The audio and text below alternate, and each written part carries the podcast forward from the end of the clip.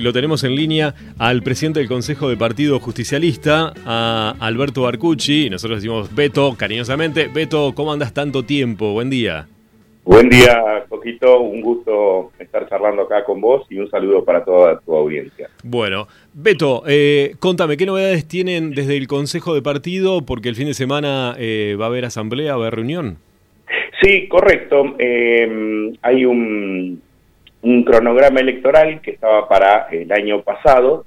Cada cuatro años se hace la renovación de autoridades partidarias y bueno, por una cuestión de la pandemia se retrasó la elección del presidente provincial que hace 30 días aproximadamente fue elegido, que es Máximo Kirchner, que quedó a cargo del PJ Provincia de Buenos Aires y a partir de ahí se activa de nuevo el cronograma electoral para la renovación de autoridades partidarias de los distritos de Juan. Y bueno, charlando con Robertito Kallinger, él me había propuesto que estaba interesante convocar a los compañeros antes de ir a las elecciones a una asamblea tipo así para hacer una mm, eh, reflexiones, autocrítica, todas estas cuestiones que hacen a la construcción que se viene para el año 2023. ¿Y cómo, cómo viene eso de las autocríticas y eh, esto de, juntarse, no? Porque me imagino que debe, se deben plantear muchos temas. Sí, sí. Eh, nosotros venimos con un trabajo en el cual em, tenemos mm, ciertas satisfacciones en el sentido de que em, después de 20 años pudimos hacer una sola lista, pero eso no implica que camina solo, sino que hay que alimentarlo, hay que construirlo, hay que seguir viendo un montón de compañeros y la autocrítica pasa justamente por ahí, eh, de incorporar ir a visitar a todos esos compañeros que, fueron quedando relegados a través del tiempo por, distintas internas, diferencias personales, interpretación misma de cómo llevar adelante la política distrital, ¿no? Y bueno, esas inquietudes me las acercó Roberto, que él había charlado con varios compañeros de acá de la localidad de Darregueira, y yo le comenté, mira, algo parecido pasa en Puam, y tenemos que profundizar esta unidad porque esto fue una elección legislativa, y la del 2023 ya es ejecutiva, se elige intendente, no solamente concejales, consejeros escolares, y bueno, para llegar a un proceso más profundo, eh, justamente hay que, en este traspaso de autoridades, sería interesante que las nuevas autoridades partidarias siguieran en esa línea de seguir construyendo con los referentes de las otras fuerzas políticas, como lo hicimos ahora en el 2021, y estoy hablando, por ejemplo, con Emiliano Pacheco de Cámpora, con Juan Bernet del Frente Renovador, y seguir incorporando compañeros al, ámbito natural que tenemos que estar todo, que es el debate dentro del Partido Oficialista, ¿no? ¿Y cómo ha sido eh, tu transcurso en la presidencia? Mira, eh, yo lo estuve muy a gusto, muy a gusto, muy cómodo. Eh, nosotros lo que proponíamos era de que la conducción política, en función de lo que dice conducción política de Juan Domingo Perón, que el Consejo Partidario tiene que ser una herramienta para apoyar a los candidatos, no para que el candidato eh, la utilice, es decir, usar el partido para ser candidato, sino al revés, estén los candidatos y el partido le haga el soporte. Y bueno, a mí me tocó como presidente eh, interpretar esa parte de, lo que es nuestra nuestro dogma político, ¿no? Y bueno, yo no me postulé eh, absolutamente en nada, y sí lo que queríamos era trabajar para la unidad. En el 2019 no pudimos, pero ya habían quedado muy avanzadas las charlas, las conversaciones con los distintos compañeros, y en los dos años que siguieron pudimos concretar en 20 años la lista única. Y cuando me refiero a lista única, eh, por ahí interpretar de que a veces eh, después de las pasos quedaba una sola lista, pero por fuera del frente electoral del peronismo siempre habría alguna otra colectora de algún otro compañero que no quedaba conforme. Y bueno, ahí es donde tenemos que llegar, de que tenemos que entender todos de que el trabajo tiene que ser interno, que tenemos que acostumbrarnos a que hay que ir con los mejores. Y con los mejores, cuando hablo de esto, no estoy diciendo que fulano, sultano, simplemente usar las herramientas técnicas que hay para conformar una lista.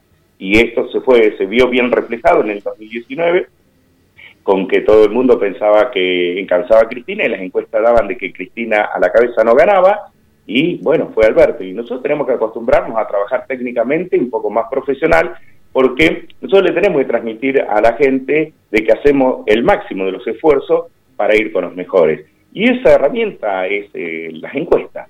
¿Cuántas veces nosotros vemos en nuestro distrito también de que el oficialismo vive haciendo encuestas todos los años electoralmente?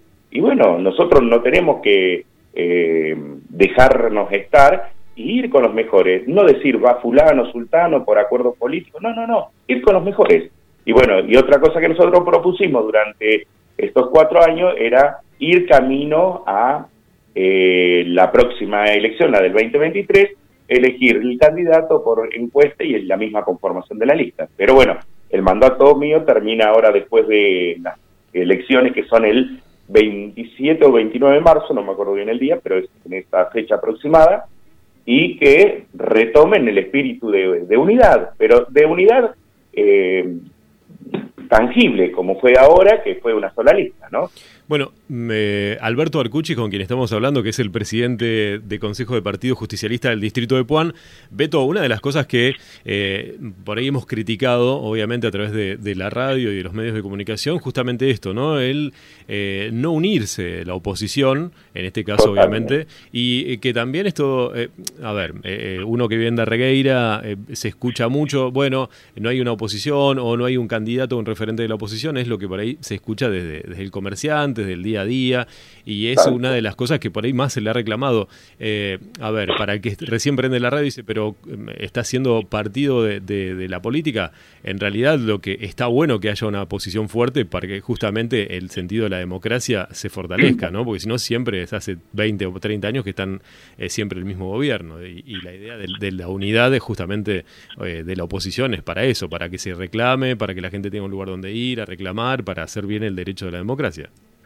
Tal cual, eh, es correcto lo que, lo que estás planteando y es justa la crítica, porque mm, acá no hay que ocupar ni al oficialismo, nada, es una cuestión interna nuestra que no hemos sabido construir un consenso dentro de nosotros, pero por una cuestión de no querer utilizar las herramientas técnicas que hay que para eso, porque las herramientas técnicas las usan todos menos nosotros. Entonces, tenemos que madurar de una vez por todas, tenemos que interpretar que todos los compañeros son buenos, que todos los compañeros pueden ser candidatos, pero tienen que salir a trabajar dos años antes, ir a una encuesta, demostrar a la sociedad quiénes son los que tienen apetencias y el que quiere ser candidato, demostrárselo a la sociedad, que tiene que ser él el candidato. Pero si nosotros no logramos entre nosotros, entre los militantes peronistas, de que el compañero tiene que tener la libertad total para salir a trabajar con toda tranquilidad y no que te empiecen a señalar, mira, este quiere ser candidato de intendente como si fuera algo malo y en realidad es lo mejor que nos puede pasar al peronismo, tener 10 precandidatos y después elegir el mejor. Entonces, bueno, y ese es el espíritu que nosotros queremos sostener, que los compañeros tengan la tranquilidad de decir, yo quiero ser candidato o que salgan a trabajar y después tener el sentido común de que para poder ganar eh, tenés que medir y si no medís, y lo único que marca esa diferencia es una encuesta. Cuando vos empezás a esquivarle a las encuestas, no, porque las encuestas mienten, no, no, es porque si vos contratás una encuestadora responsable, eh, que no sea de algún sector político, algo independiente y en lo posible que sea lo más anti tu pensamiento, vas a llegar a un a un resultado aproximado de la realidad. Pero bueno, nosotros le tenemos que dar la tranquilidad y esa es responsabilidad del Consejo Partidario de darle la tranquilidad a los compañeros que quieren ser candidatos de que se le van a dar las herramientas con la mayor transparencia. Pero como vuelvo a decir, esa es responsabilidad del Consejo Partidario, no de los candidatos. Los candidatos tienen que salir a trabajar para ser candidatos, pero la parte técnica, la herramienta política, la tiene que poner el partido. Bueno, me parece genial, Beto, porque justamente hay que actualizarse. Hay gente que todavía cree que se hace la política como en los años 80, a principios de los 90, y la verdad que eso no suma nada, ¿no? Realmente retrocede. Sí, no, la, la, fiel demostración de lo que vos decís es justamente que hace 20 años, 22 años, que viene gobernando el mismo sector político y no por criticar al sector político, porque yo la crítica la hago para adentro, es responsabilidad nuestra que no supimos ofrecer a la ciudadanía un candidato que los convenza de que es bueno la pluralidad y el intercambio de, gestión política para ir refrescando, renovando y a su vez generando recambios generacionales. Tal cual. Y me parece muy bien eso de las encuestas porque es cierto, o sea, mide y también permitirle al que quiera hacer, bueno, ponerse a trabajar. Una de las cosas que eh, seguramente, obviamente, hay, hay, hay gente de la oposición y gente del justicialismo que se ha enojado cuando uno hacía este tipo de críticas porque decía, bueno, está bueno que te presentes a elecciones, pero eh, empezá a trabajar dos años antes, porque si vos arrancás dos meses antes y le vas a competir al que tiene este, el poder económico, económico. Y va a ser medio difícil, o sea, eh, la gente quiere una opción, pero si no te conocen, si no, no, no te vieron andar durante dos años, cuando llegue el momento va a ser muy difícil que te elijan, por más que tengas las mejores eh, este, condiciones en ese momento. Pero es muy... y, ha pasado, ¿no? Ha pasado, por eso lo hemos dicho. Sí, sí, sí, totalmente, Coco. Eh, pero es responsabilidad del partido de generarle a los compañeros la tranquilidad del que quiere ser candidato no es una mala palabra. Ser candidato es lo que nosotros necesitamos dentro del peronismo y cuanto más candidatos tengamos en la calle, más oportunidad tenemos de ganar. ¿Por qué? Porque le ofrecemos un abanico a las personas para que digan, mira, el peronismo se está renovando. Aparecemos dos meses antes de las elecciones y nos dicen, son siempre los mismos los candidatos. Y en realidad, eh, si nosotros abrimos el abanico y los compañeros que ya han sido precandidatos, salen a trabajar dos años y dicen por qué quieren ir de nuevo, y sale el nuevo y dice, mira, yo ofrezco esto. Otra cuestión de la que la gente está cobardada, cansada, que es parte de la autocrítica, es que nos pasemos hablando mal entre nosotros. Claro. Y justamente eso pasa por no aceptar que el compañero tiene que tener la tranquilidad de salir a trabajar como corresponde políticamente, decir, mira, yo quiero ser intendente, quiero ser concejal o lo que quiera ser, por esto, esto y esto, y no hablando mal del compañero. No, claro, y, con esta cuestión. Y, leer el Martín Fierro, justamente de eso. Pero ahí están los problemas grandes, eh, Coco. la autocrítica nosotros la venimos construyendo porque no es que vos, vos bien lo dijiste, vos dijiste algo clave ahí. Eh, a veces algunos compañeros se han enojado por críticas que han hecho de los medios de comunicación. Tenemos que aprender a que si queremos mejorar, nos tienen que criticar. Si nosotros no aceptamos críticas, nunca vamos a mejorar. Entonces, parte de lo que nosotros siempre charlamos internamente es, muchachos, tenemos que poder decirnos las cosas a la cara, porque si no podemos decirnos las caras y nos andamos ofendiendo y nos andamos enojando, nunca vamos a cambiar el rumbo de esto. Eh, hay que aceptarla, la crítica hay que aceptarla, no tiene nada de malo. No, y que además. puede gustar o no gustar, pero bueno. Beto, que además vos también trabajaste eh, en medios de comunicación, eh, así fue como nos conocimos. Eh, y además la crítica que uno hace a través es justamente que estoy hablando con vos, porque también, o sea, es bueno decir, mira, yo en su momento dije tal cosa y te lo vuelvo a decir ahora que charlo con vos, pero este tipo de críticas, che, bueno, si se van a pelear entre ustedes, o sea, imagínate la gente cómo los ve, ¿no? O sea, es medio difícil. Entonces, si bueno, las críticas se hacen hacia adentro y después se sale con alguna solución. Porque si no, claro, es muy difícil revertir la situación. Tal cual, tal cual, Coco. Ese es el tema. Eh, nosotros lo único que transmitimos durante 20 años a la gente que nos pasamos peleando entre nosotros, no que estamos construyendo una fuerza política para competir técnicamente, porque cuando vos entras en la gestión es una cuestión técnica. Vos decís, yo puedo estar de acuerdo o en desacuerdo con ciertas políticas del oficialismo. Bueno, en las cosas que yo estoy en desacuerdo, desde mis principios políticos, yo ofrezco la solución política de esta manera o de tal otra, pero si los compañeros no salen a caminar y le dicen a la población, mira, eh, nosotros queremos ser intendentes porque no nos gusta esta forma de administrar, nosotros proponemos esta, y bueno, la gente no va a ver seriedad en nosotros. Lo único que ve es que em, eh, el veto esto o Juancito es lo otro y, y que nos vivimos peleando y en vez de construir una fuerza política. Bueno, Ahora dejamos sentado, eh, estamos terminando ahora el,